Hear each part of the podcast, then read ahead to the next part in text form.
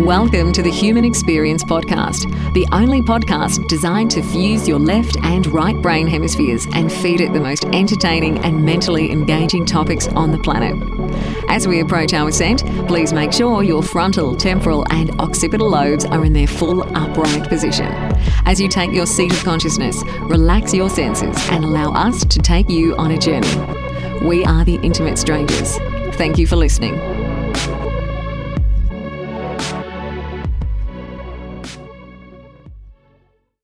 What up, Dr. G? How's it going, man? Just uh, just really enjoying that last podcast we just did. So yeah, we just had Tom Tom Shroder on, the Tom Shroder. And how did you, how did you feel about that conversation? Uh, I just want to apologize to the listeners for how sick we both were, voice wise. Like we just came, we had So a touch of the plague. You're saying that you caught Ebola before we did the podcast, We had a, a we uh, we're one of the thirty percent that survived. and you almost died. We You, almost died. you almost died in in the recording of the, the mid podcast. podcast. We were Well, about to uh, keel over and die. Well, you know, Tom was gracious enough to lend us his time. He he definitely seems like a pretty busy guy, and he's working on some different stuff. So um, we were happy to have him on, right, Doctor G? We were pretty happy to have Tom Shroder. Yeah, if you guys look into it, I mean, we touch mostly on his newest book with the acid test and a lot of the psychedelic research that's going on, especially like the MAPS Institute. But he's got a whole body of work, including like things concerning uh, past lives. He has a whole book on. He's a very interesting dude. I think he's had two Pulitzer prizes. Yeah, So very cool cat. yeah, yeah. Overall, it was uh very. It was shorter than I like to usually go, but um. Hopefully you guys enjoy this. We definitely did. Tom Shroder is, is certainly an amazing person, and uh, this is this is a great episode. So um, check it out. And uh, Dr. G, hopefully you don't die. God and, and uh, we will see you guys next time. Tom Shroder has been an award winning journalist, writer, and editor for more than 30 years. His book editing projects include two New York Times bestsellers. He conceived and edited the story Fatal Distraction, which was awarded the 2010 Pul- Pulitzer Prize for feature writing. He also edited and contributed to Pearls Before Breakfast, which was awarded the 2008 Pu- Pulitzer Prize for feature writing. His latest book is Acid Test, LSD, Ecstasy, and the Power to Heal, a fascinating, transformative look at the therapeutic powers of psychedelic drugs, particularly in the treatment of PTSD and the past 50 years of scientific, political, and legal controversy they have ignited. Welcome to the Human Experience, Tom. It's a pleasure to have you here. Well, thank you for having me. I appreciate it. your book and you, the style of writing that you use is, is pretty interesting. I, I really liked uh, kind of reading it. Um, Yeah, I wanted it, you know, I wanted it to be, you know, what, what I found was that the uh, story of this, um, the development of psychedelics as a therapeutic tool, could be told through the lives of three people, really. Um, and they really link all the way back to the beginning and, and bring it all the way to where we are now. And I wanted it to read more like a novel than a uh, some kind of textbook. cool. Yeah, you definitely have uh, the word you use. Like, uh, if I can, on your on your website, I found this really amusing. It says, "I I know how you feel. I'm sure there are writers who don't find writing to be a bone crushing, nausea inducing festival of self loathing. I just don't happen to be one of them. right, that's true. Well, there were there were moments when I was writing this book where uh, my wife had to like scrape me off the wall. So Oh, okay. that's pretty standard operating procedure for me.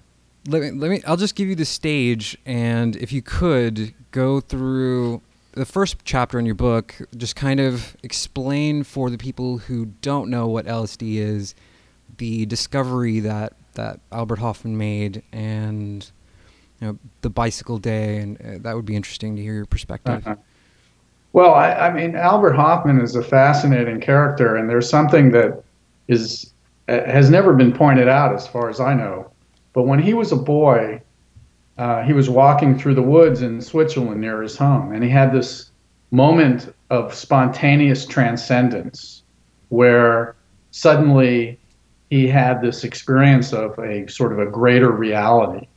um, the sense of unity with everything in the universe. And this was so meaningful to him and yet so hard to express that he really felt that he wished that he could be a poet or, or, or a painter or something to convey what this experience was. And then he realized very painfully that he wasn't a poet and he wasn't a painter and he wasn't an artist of any kind. So he kind of did 180 degrees and became a scientist. And the real irony of the thing is it took him from sort of not being able to express this as an artist to a position where, as a scientist, he actually found a substance that actually delivered those experiences. It didn't just describe them, but delivered them. Mm-hmm. And that's one of, I think that's one of the 20th century's great ironies. And um, what happened was that he was, you know, the, he was looking for uh, a substance that had some kind of medical use. And he was hoping, based on previous compounds that were similar, that maybe this would help uh, stimulate respiration or, or blood circulation. Right. And um, so he was going, he, he was taking the basic ingredient that they knew was active medically, which was lysergic acid, and adding different elements to it.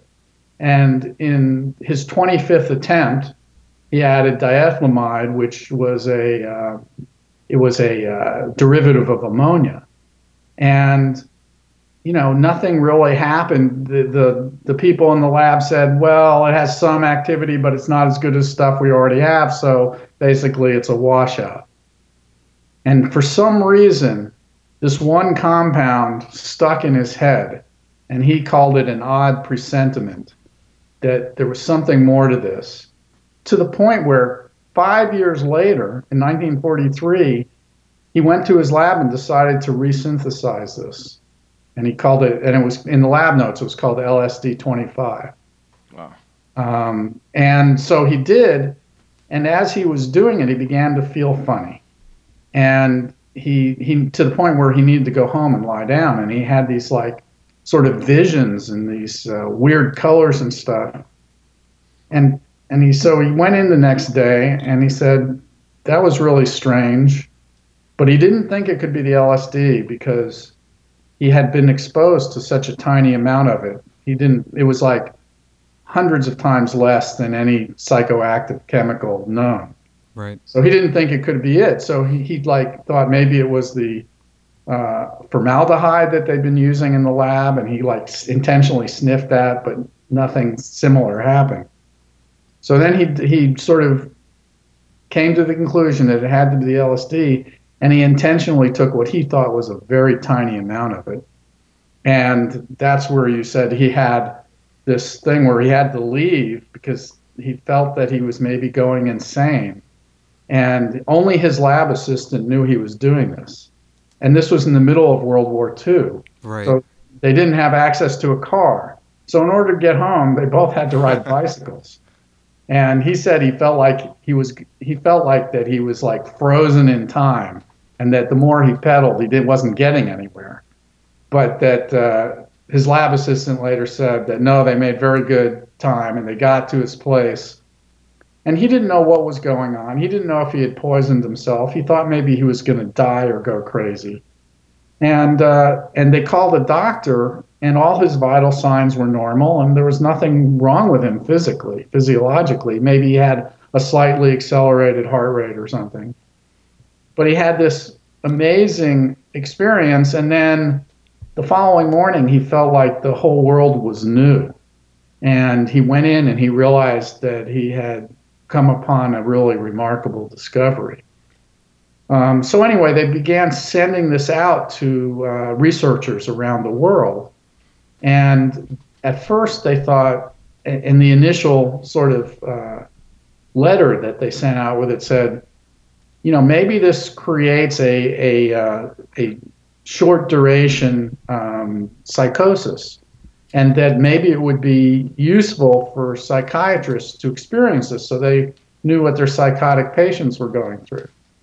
Well, what happened was people started self experimenting with it, and they had experiences that were more like Albert Hofmann's experience of childhood, that were revelatory, and that they didn't at all feel crazy. In fact, they felt like they were tuned into something, uh, uh, sort of a higher consciousness and a higher intelligence, and had remarkable experiences that were very meaningful to them and that remained meaningful after the effects of the drug wore off. And so a, a researcher, he was actually a, a med student at the time he first took LSD, but he became a researcher um, a man named Stan Grof, began to see its potential for use in therapy. Mm-hmm. And in fact, before he was done, he had done thousands of um, sessions with with patients, uh, therapy sessions. And what he began to believe was that the um, that the LSD uh, basically gave the the patient access to what was happening in his subconscious and the issues that were most important at that time. And so that it, it kind of naturally brought up the things that the person needed to deal with to, to resolve whatever kind of psychological or emotional problems they were having. Wow. That every session, they came up with exactly the right material that they needed to work on. And they also had, because of their heightened perspective, they were able to have insights into these issues that helped them to unravel them. And he, and this was replicated in, uh, you know, thousands of patients around the world, and from the early 1950s through the 1960s, um, this was seen as a revolution in psychiatry, and um, and it was being used with great success for a wide range of things, you know, from autism to alcoholism to drug addiction to depression to anxiety to um, traumatic stress disorder. And it was being used in a, in a remarkable variety of things with terrific success and under clinical conditions with a remarkable amount of safety considered, considering the potency of this drug.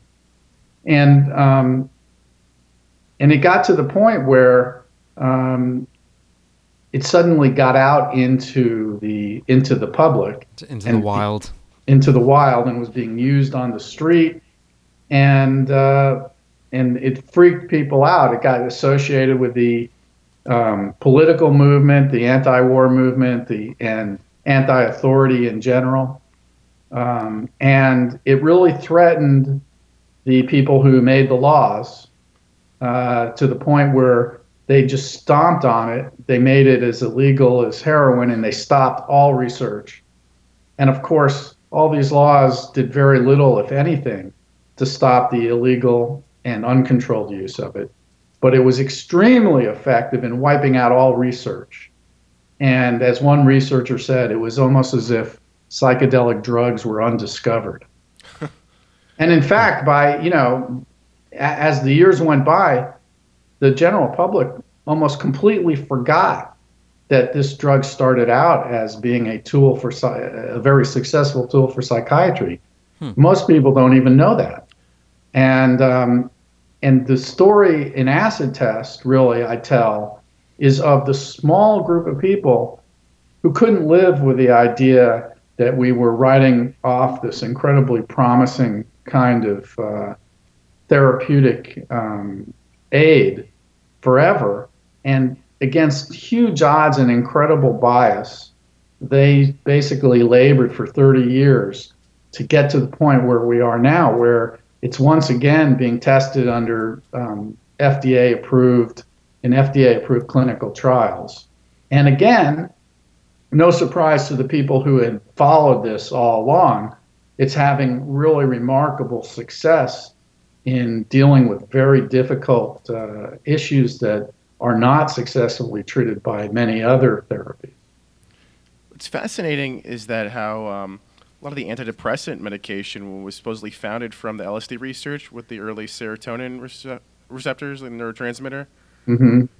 Yeah, well, but in fact, the whole um, science of the brain really started with LSD because um, at around the same time, just after Hofmann came across LSD, which you know had this huge um, transformation on perception and awareness, um, they discovered that this compound serotonin, which had been known to constrict, be in blood to constrict blood vessels.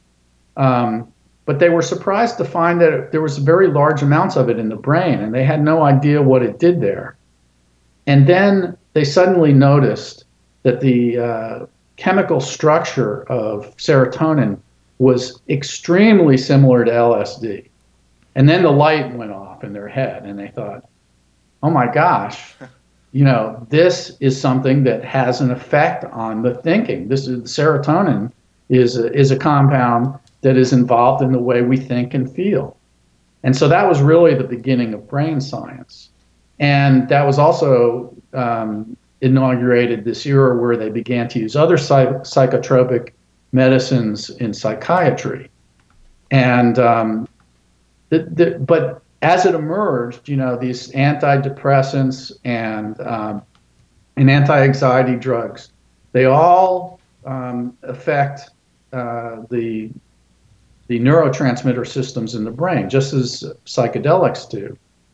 But the thing about the way they use is that those drugs treat on an unconscious level. If you take an antidepressant, you're not aware of any, I mean, you might feel things, but it's not like you're thinking about your problems consciously. Right. And with psychedelics, the healing comes because you everything's being brought into your awareness. And what healed, and it's not like, um, you know, like in penicillin, if you have an infection, you take penicillin, and completely below your level of awareness, the penicillin kills the infection and then your wound heals. But when you have a problem and you're doing psychedelic therapy, what happens is those problems are brought into your awareness and you're actually aware of the insights that are the key to sort of unraveling these psychic tangles that have caused your problems in the first place. So you were very aware of the healing, and in fact, your awareness is what's doing the healing. It's not the drug. It's the drug is enabling this heightened awareness and this heightened access to um, what's going on in your normally subconscious part of your thinking. What do you and, think that heightened access is? Do you think that's some access to some kind of hyperdimensional realm or some other kind of um, universal consciousness that's being tapped into? That well, the... I, I, think I think well the the simplest explanation is the one that Aldous Huxley sort of came up with way back in, in 1958 when um, he he took mescaline and he thought that he saw not a altered reality or not a, a kind of um, uh, you know hallucinatory reality. What he thought was he was seeing reality hmm. in its entirety for the first time ever.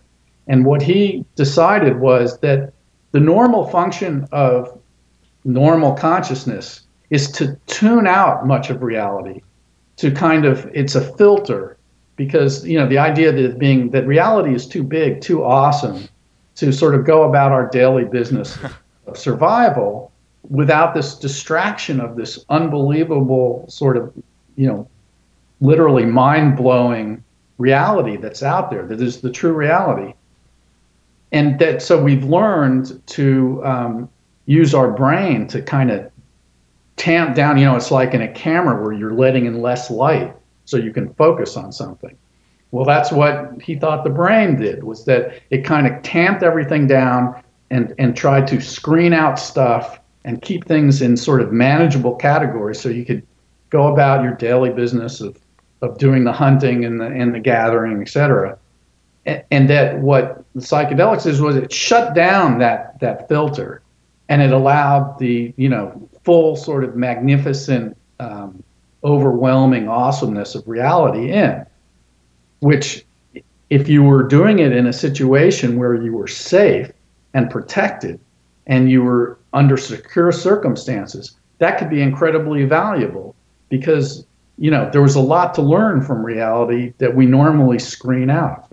Um, so I think that actually there's new fMRI research that's going on that is kind of showing the same thing. What it's showing is is that you know originally they thought um, it made sense to think because of the such a because the psychedelic experience is so centrally big, you know, it's so sort of loud and, and colorful and, and you know bigger than life. Um, they thought that it must that the psychedelic drugs must increase brain activity. But when they did fMRI, what they found was no, it, it reduces brain activity. So how can that be? Then what they realized was that the parts of the brain it reduced were the, the parts of the brain that um, that screened, that sort of ordered things, that that sort of um, created that construct of, of ego. And it diminished that, which meant that the parts of the brain um, that received the raw input from, from the outside world were left unfettered. And, and so, again, I mean, the, the fMRI stuff went right in with that idea that, that psychedelics, what it does is it shuts down the reducing valve on your brain and allows in a, a much sort of fuller and, and uh, richer reality. That's fa- that's fascinating. So, so do you think do you think that do you think that through this sort of re- I mean Rick Rick Doblin, I guess, uh, founded the hippie in the woods, as you call him, right? Yeah. Um, he he founded the Maps Institute, and all of the work that they were they were doing there. I mean, it it really took a long time. And well, I mean, Doblin is just one of these, you know, great American originals. Um, totally self-invented. Uh, you know, he he was he he was basically a college dropout who actually at one point went to his father like halfway through his freshman year in college and said, you know, look, I'm having these LSD experiences that I'm finding very difficult, but I feel like they're important.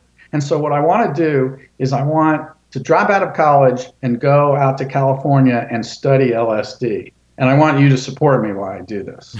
yeah.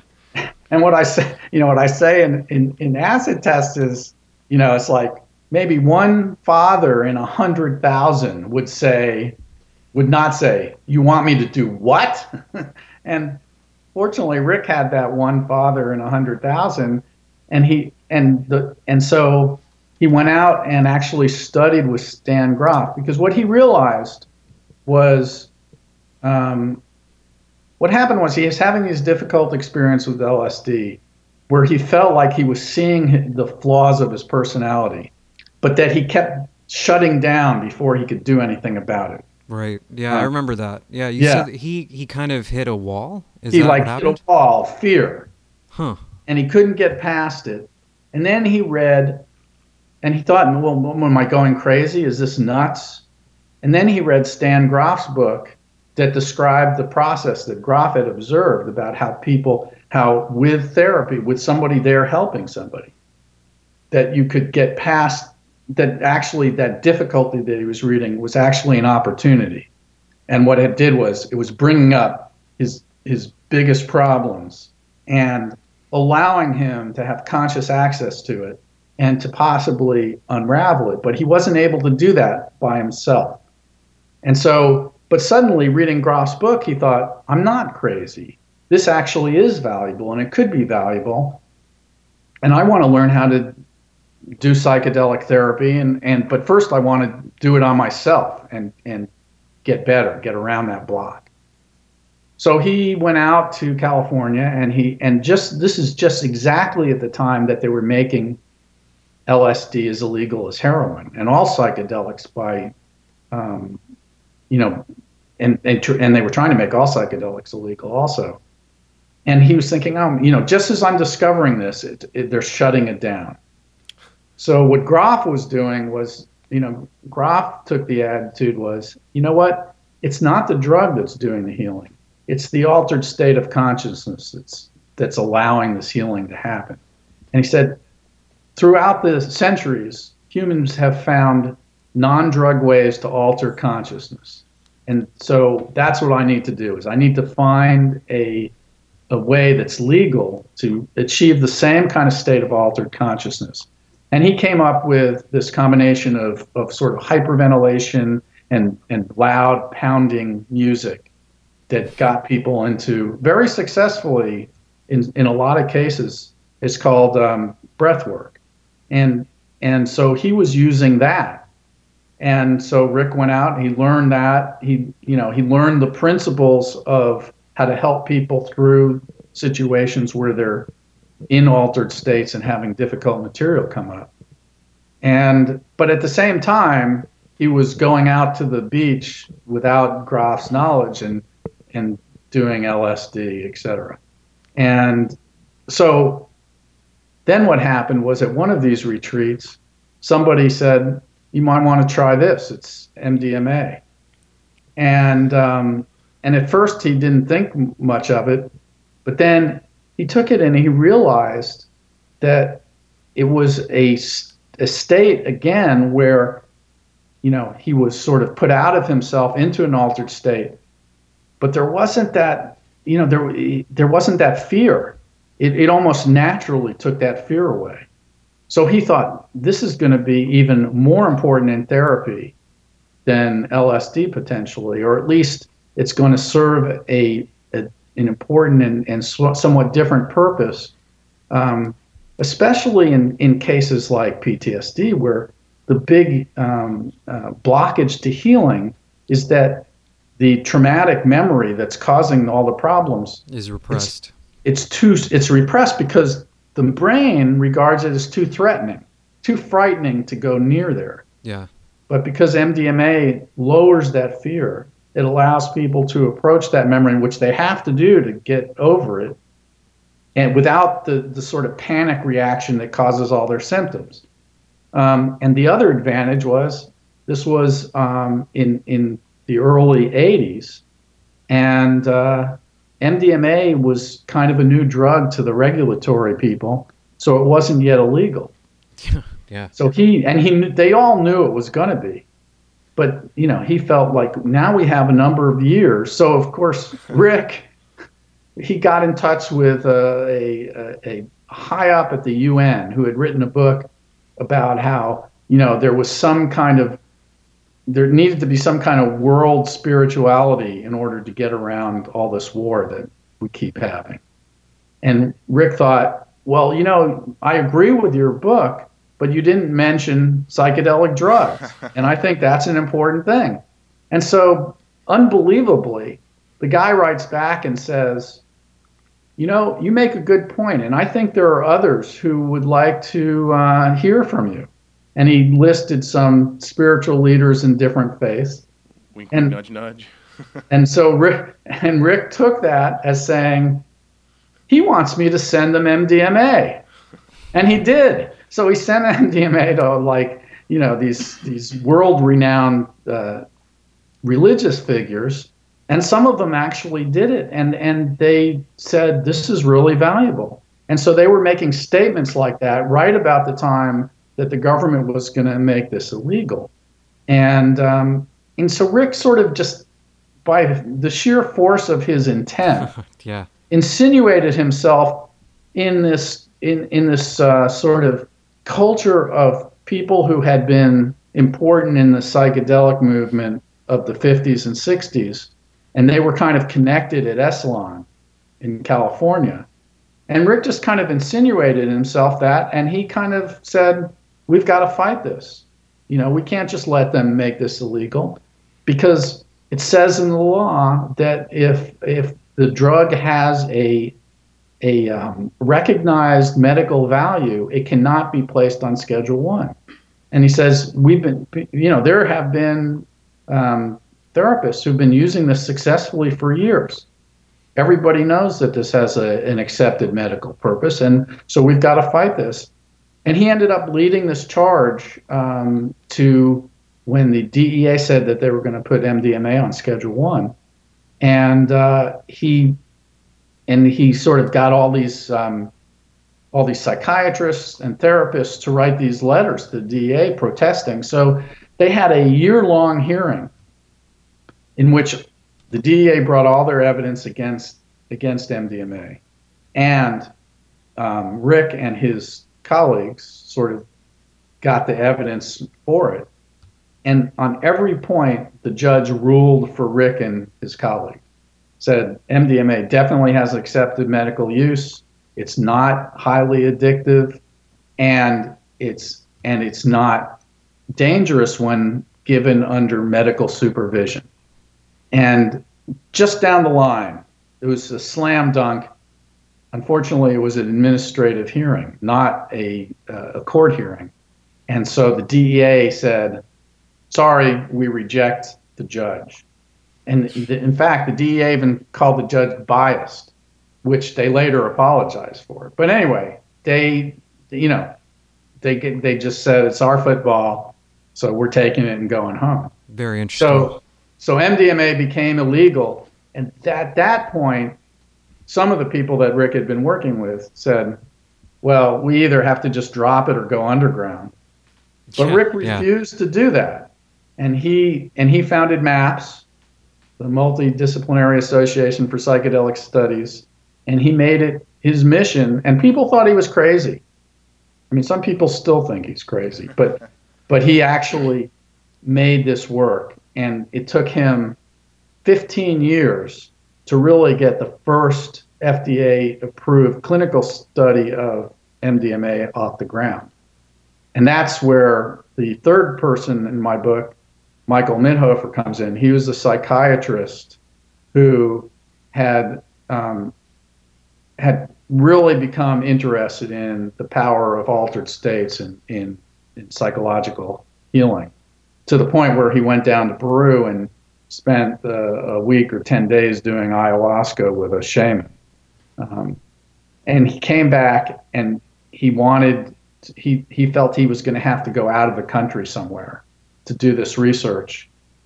And meanwhile, Rick couldn't find a psychiatrist who would who would even put his name to this research because they it was too punishing. I mean, people would destroy their careers by even suggesting that psychedelics might not be this evil poison. Um, so when Michael Mithoefer came up to Rick at a conference and said, "I'd like to do this research on on using psychedelics for therapy. What country do you think I can do it in?" Rick was saying, "Are you a psychiatrist?" And he said, "Yes." And Rick said, "You can do it here, and you're gonna, and I'm gonna help you." So that sort of became their team. And the third person in acid test that I follow is a Marine um, who Nicholas, right? Nicholas Blackston, and he, you know, he he joined the Marines in time to go to Iraq. He had these horrific combat experiences where he both had to watch his friends get sort of gut shot and bleed out in front of him, as well as, you know, shoot at kids like 12, 14 year old kids who somebody had given an AK 47 and told to shoot at the Americans. And he had to like sit there on his 50 caliber machine gun blowing away these children Wow. Uh, which he felt horribly guilty for, of course, and he felt guilty for not being able to save his friends. So it was a real mess, and he was injured himself. And he came back with really terrible PTSD, and to the point where he really thought he wasn't going to survive, that he couldn't stand it, he was going to have to kill himself.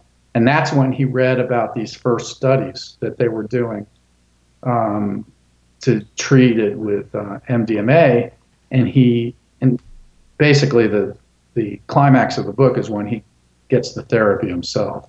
Right. Did you have uh, extensive time with uh, Rick Doblin as a, as a result of the research on this, or what was that like? Well, it's very funny. My my history with Rick Doblin is is uh, very synchronistic. Um, I, I was a uh, it, it goes all the way back to 1975 when I was a student journalist at the University of Florida. I was the editor of the college newspaper there, and I grew up in Sarasota. So I was home for spring break, and there was like a little blurb in the local paper about this hippie out in the woods building this magnificent house. I mean, it was like these huge cedar beams and stained glass windows and and river rock floor. I mean, it was really spectacular. And so, and I recognized when in his philosophy you know, I'd had um, some experience with psychedelics in college.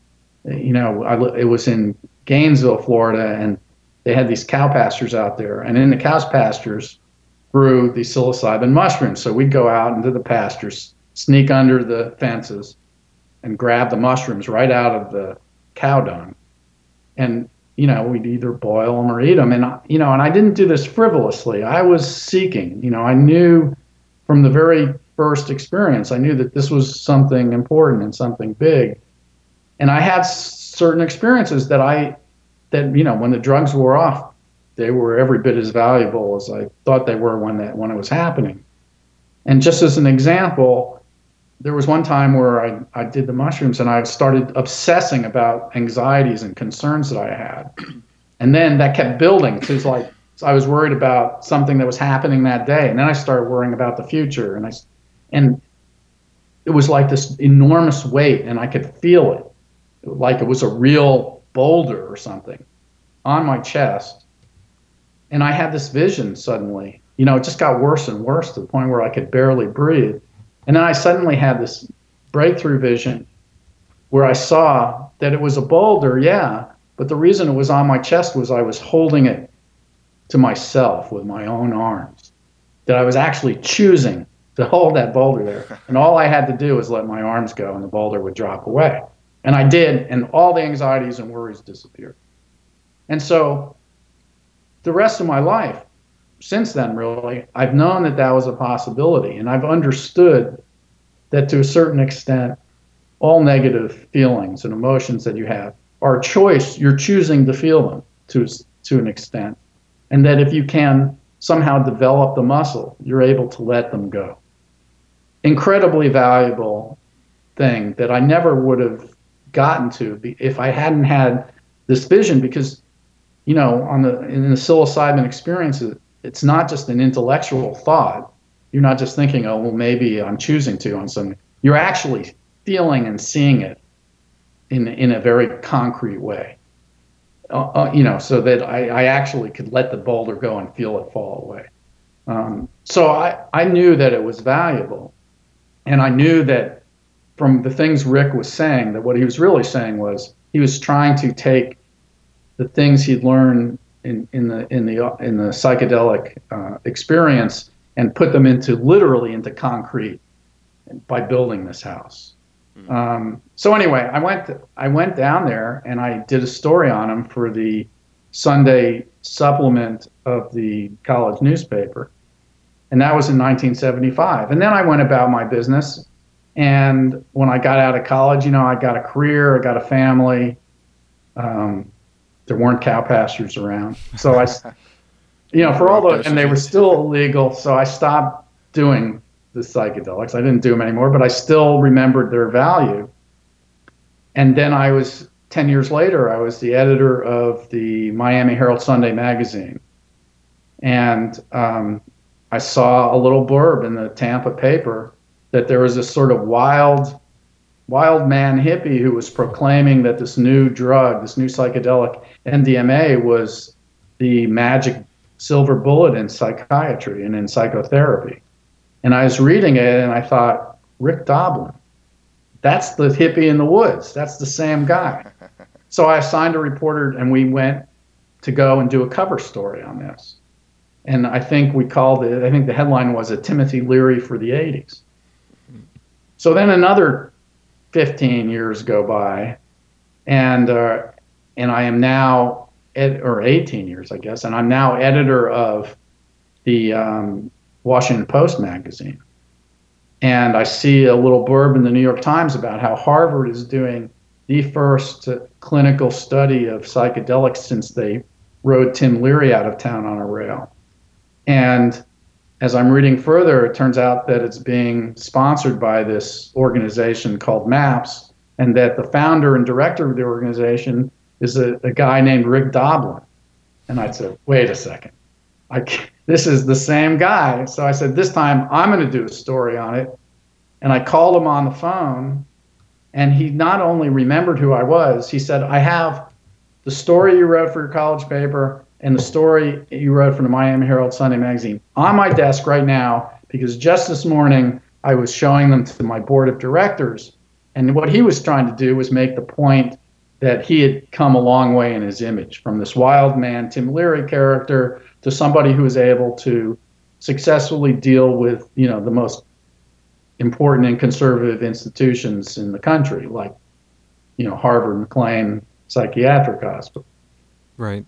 Which was great, except that it wasn't entirely true because the McLean Hospital changed leadership, and the new president um, said, uh, I, "We don't want anything to do with Rick Doblin. That guy's a crazy hippie, free." and so they said, "We're not going to accept money from MAPS."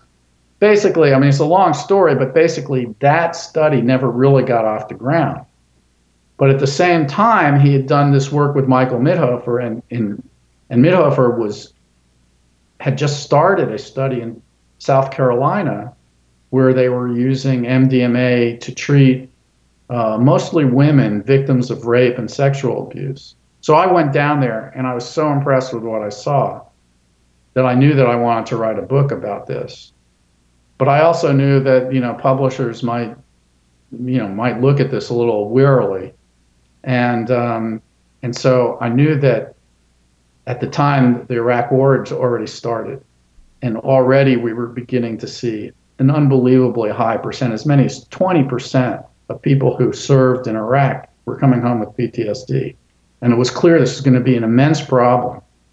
And so, and I knew that Michael and Rick were planning to do their next study was going to be veterans with combat related PTSD. And I said, that's the thing that will get people to take this seriously because everybody's aware and feels, I think, guilty that we're sending these people, these young people, to serve us, and they're coming home this badly injured and wounded. Yeah. And uh, so I had to wait for that to happen, and then I also had to wait a certain amount of time after the therapy before I could even talk to these people. And then I had to find somebody who was willing to reveal all their most intimate, you know, dark and scary secrets uh, that they were like talking about under the influence of a psychedelic drug, and to do it completely fully with their name and everything. And fortunately, that's that's when I found Nick Blackston, who was so moved by how this had helped him and so guilty that he was leaving his comrades sort of behind where they couldn't have access to this that he decided he was willing to put himself out there he thought maybe it would help advance the therapy. Hmm. Very, very interesting stuff. I mean, I definitely, I, I, I feel like you you spent some time covering ayahuasca and DMT, and and so I feel like I feel like across the spectrum of psychedelics, there is this sort of breakthrough that happens, and we're able to somehow connect with I mean, how would you term it? How would you term that that moment? I I know that it. You said that it allows you to kind of see reality for for what it is, but I mean, all these drugs that are illegal are now helping all these people. Now, why are they? I mean, why are you know? It's why are I they still illegal? They've been helping people for thousands of years. Is the is the truth? I mean, this has been used in, in healing and in spiritual development uh, in almost every other culture around the world, um, you know, and even in Western culture, and you know, in the the ancient, uh, you know, in the ancient times, they had these ecstatic visions, and and people think that yes, they, they were some kind of psychedelic drug that they were using. Um, so it's it's new to us as in our materialistic sort of science-based Western culture, but it's not new to the world. And I think that all these drugs, you know, have in common is that it's it's about the experience. It's not about the drug really. It's about the experience that the drug helps bring about. Hmm. Dr. G, you want to add something to that? I definitely. I mean, from my personal experiences in that realm, that seems to be the case. Um, when do you anticipate MDMA actually being a prescription drug?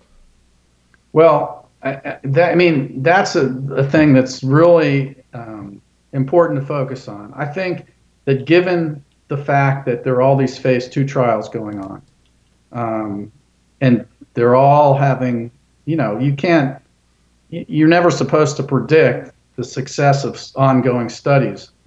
But remember, this they had almost 20 years of, of successful use of these drugs in the 50s and 60s.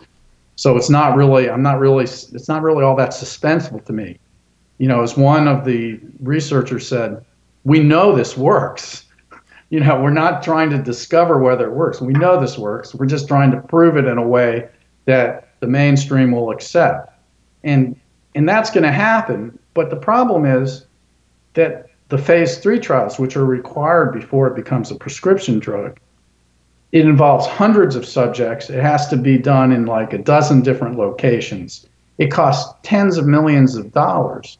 And meanwhile, MAPS is this little like nonprofit and they're they're raising money in like fives and tens and twenties on Indiegogo campaigns and stuff. So it's going to really stretch this out. And Rick is like, you know, forecasting in in like under 10 years, but I don't every forecast he's made has been incredibly overly optimistic. And at the rate they're going, I wouldn't be surprised if it would take 15 years before this is a prescription drug. That is too long to wait. That's way too, yeah. And and the really tragic thing is that there are about there are as many as half a million vets coming home who are going to have lifelong PTSD without appropriate treatment, without treatment that's going to really help them get to the root of it. And this is going to cost us in disability and medical treatment, uh, you know, that we owe these vets. The, the estimate is that it's going to cost us like a trillion dollars over the next 30 years. That's, isn't like Canada? Canada has more suicides than deaths for their army now. And and they're now and plus, 22 vets a day are successfully committing suicide. Twice that many are attempting it. Um, and a significant portion of that is related to unresolved PTSD. So um, you would think that the Pentagon, which has, you know, a, a multi-billion dollar budget, um, you know, the, the, the, you know, what I always say is they have enough change in their couch cushions to fund this research and move it along quickly. But so far, they have not contributed a single dime. And why is that? It's because of this lingering stigma that LSD is somehow like a demon drug or that psychedelics are weird or, or you know, about, you know, or it's, it's about some kind you of. don't you don't think that they're making money through these phar- pharmaceutical companies? No, no, no. The um, you mean, the, the, well, nobody's going to make money on psychedelics because it's you can't, Can't patent. patent. Yeah. And because unlike other drugs that are given in psychiatry, you don't have to keep giving it over somebody's Right, lifetime. right. You give you do a therapy over a handful of times, and the problems are resolved. You know, and maybe you need to come back once every three So years. maybe that's maybe that's why it's still legal. Is because it well, actually so works. That's why that's why they're not getting investors because there's no money to be made in this really. Yeah. So you know they're not really getting investors to do it.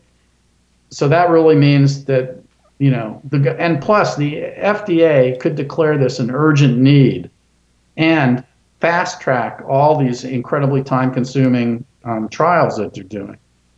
But they're not doing that, and the and the government is not contributing a dime to this. And you know, I was I went on an NPR show, the Diane Rehm show, um, and I was trying to find somebody from the Pentagon to go on to discuss this with me. And I had a uh, contact in there in, in the military, and he communicated with someone who would have been appropriate. And he showed me the email that he got back, and the guy says, "Oh no, this is much too dangerous for folks in uniform to talk about this." And that just drove me crazy because you know it's dangerous to talk about it. You know, leaving half a million vets with severe PTSD untreated is not dangerous, but is dangerous to discuss even the possibility that this might be an effective therapy. You know, it it really is is insane. But it's it's almost sick, it's sickening. Like, doesn't there seem to be some kind of almost global consciousness shift where enough people are actually, I mean, because of podcasts, because of access information, because of the internet, are starting to recognize that, you know, these are valid forms of not even just psychotherapy. These are these are almost like even ayahuasca. You know, these are inalienable rights. Like being able to control your consciousness is a is a distinct human right. And what's it going to take? You know, we go through these shifts. Like the '60s had it, and now there seems to be this other uprising right now. How, you know, is this going to be the next wave when people uh, kind of tell the government to go screw themselves? Like, how long is this going to keep going on until? Well, I mean, I mean, certainly there are a lot of people who do it illegally, um, but I don't want to do it illegally. I want to do it legally. but that, you know, that you know, that's another question because um, this is, I mean, to be honest, this is not just something that is important for people with, you know, known psychiatric conditions. Um, Johns Hopkins did a study where they gave psilocybin to normal, completely healthy individuals who'd never done psychedelics before. And 70% of them at the end said, described it as one of the um, five most significant experiences of their lives. These are just normal people without any any presenting problems. Um, so that suggests that it has value. I mean, if it's one of the five most significant experience in their lives, and and then like 30% said it was the single most significant experience of their life. And this is taking a high dose of psilocybin in a you know basically in a in a in a office lounge. Um, so obviously, this has some value for in in terms of personality development and, and, and life satisfaction um, that could be of real help to almost anybody.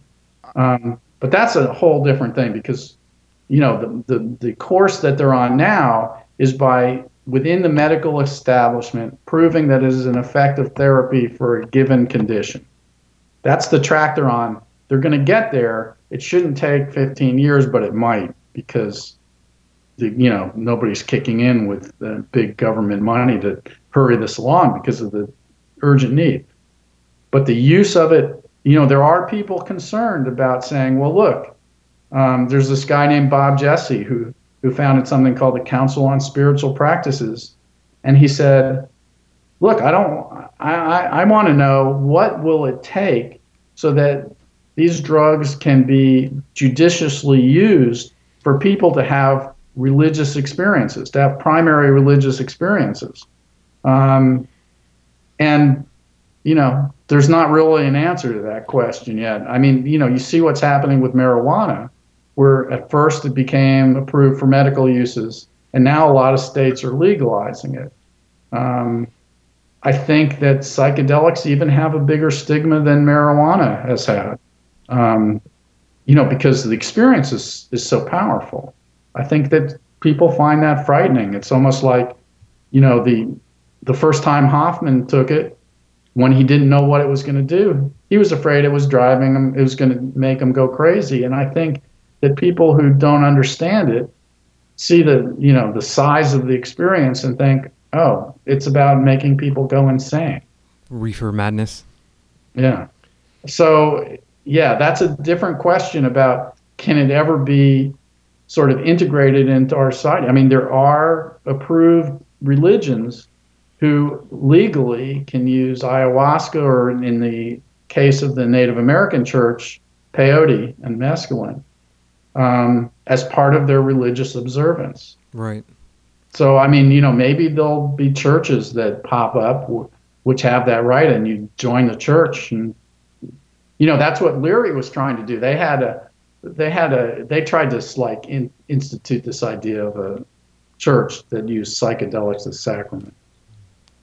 Do you, do you think there's almost like an agenda behind it that they don't want people having access, whoever they is? Perhaps the government doesn't want people having access to these higher realms of consciousness because of some form of understanding or whatever access they get in these realms.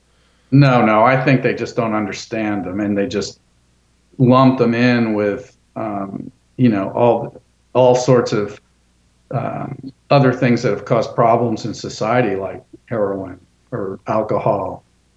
Um, and and th- and think, you know, they think that they're similarly that they're like, you know, a lot of people think, and even on some comments, you know, when excerpts of the book have run in various places, and some people say, you know, how crazy is to think that you know these people who have these problems can solve them by escaping reality. See, that's what they think is that this is mm, hmm that these drugs create an imaginary world, you know, a world, a false image of the world, and that it's an escape from reality.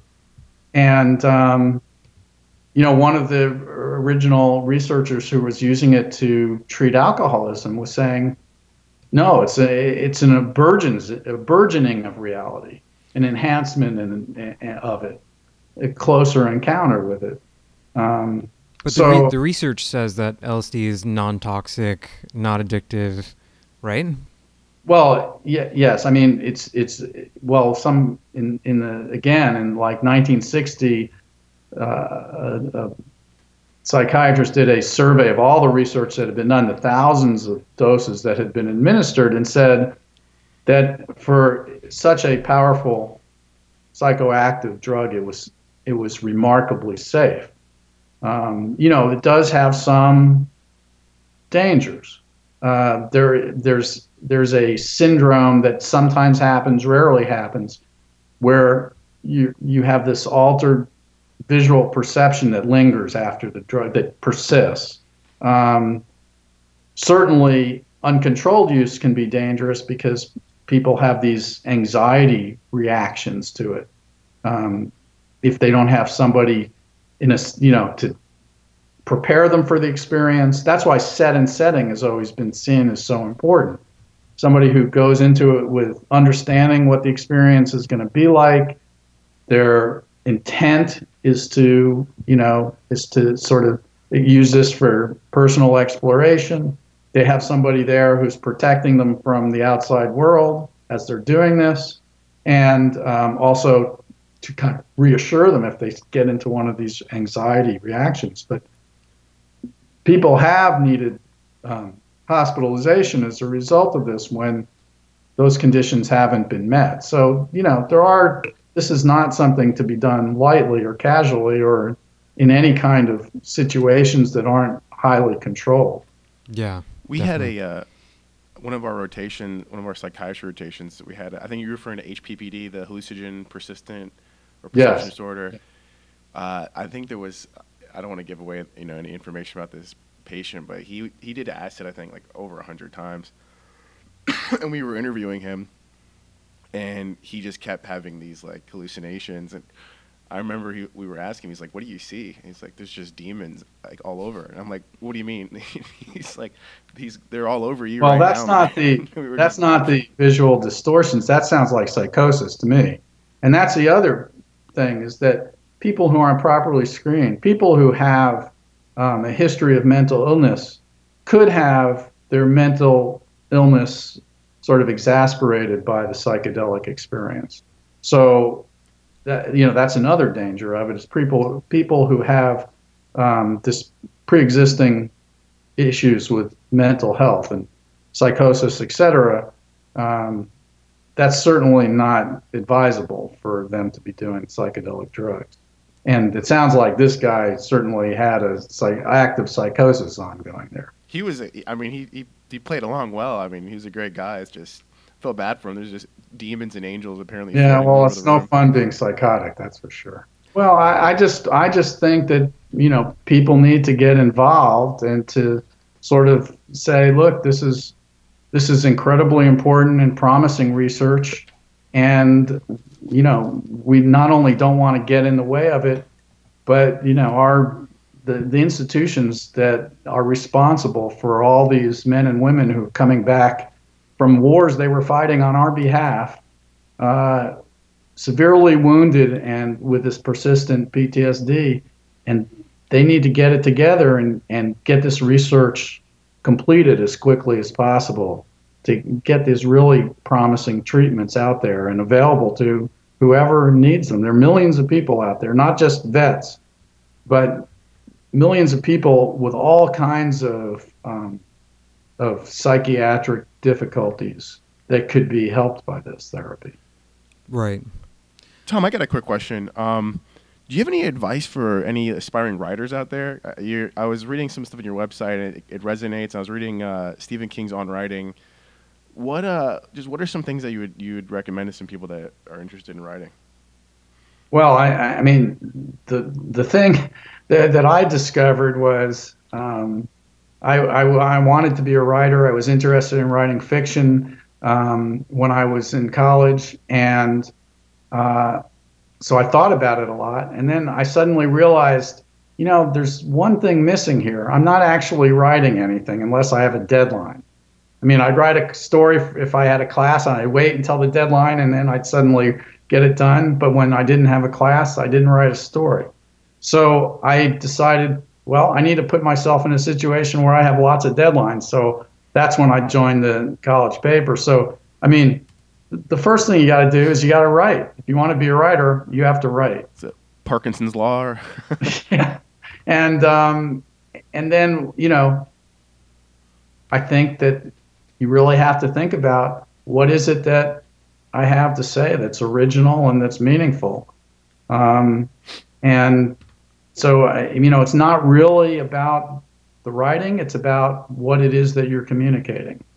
So instead of you know just this idea that you're just pushing out all these words it's really what you're really trying to do is you're trying to understand something well enough so that you have something valuable to say about it. Then it becomes an issue of trying to say that as economically and as powerfully as possible. But the first thing is to have something really important to say.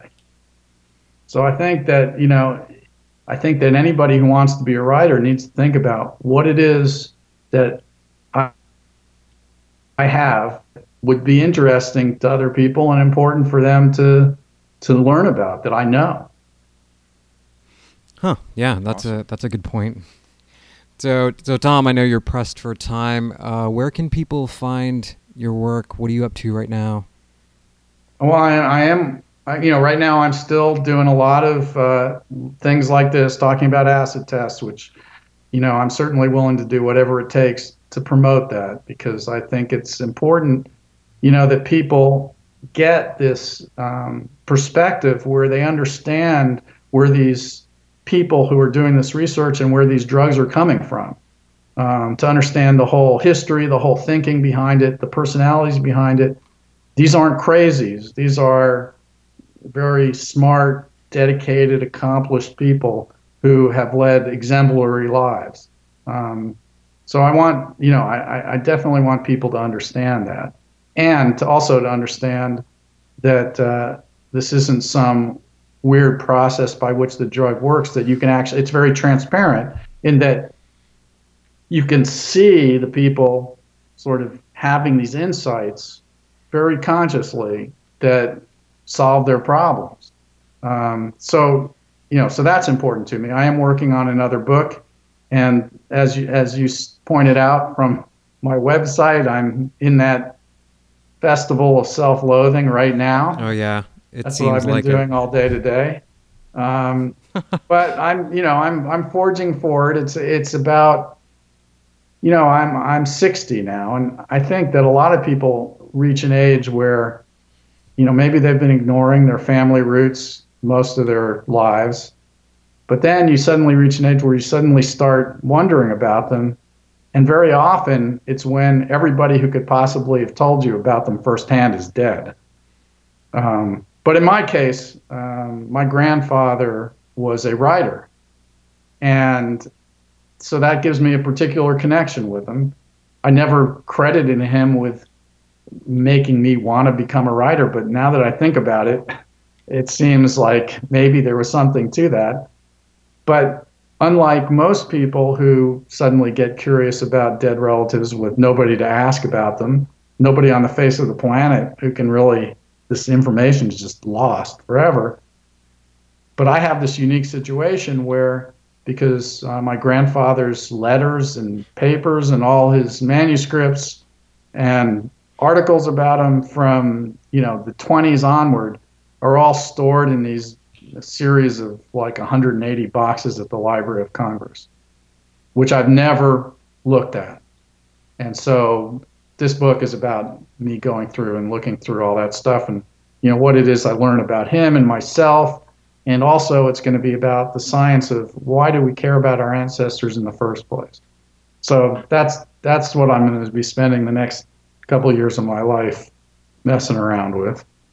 Cool. That sounds Awesome. interesting. We'll look forward to that. Is there is there a place people can find what you're, what you're doing right now? What is it? Well, TomShroder.com? yeah, I keep my um, there's an acid test Facebook page that sort of keeps people updated on what's going on with acid tests, like this podcast and whatever.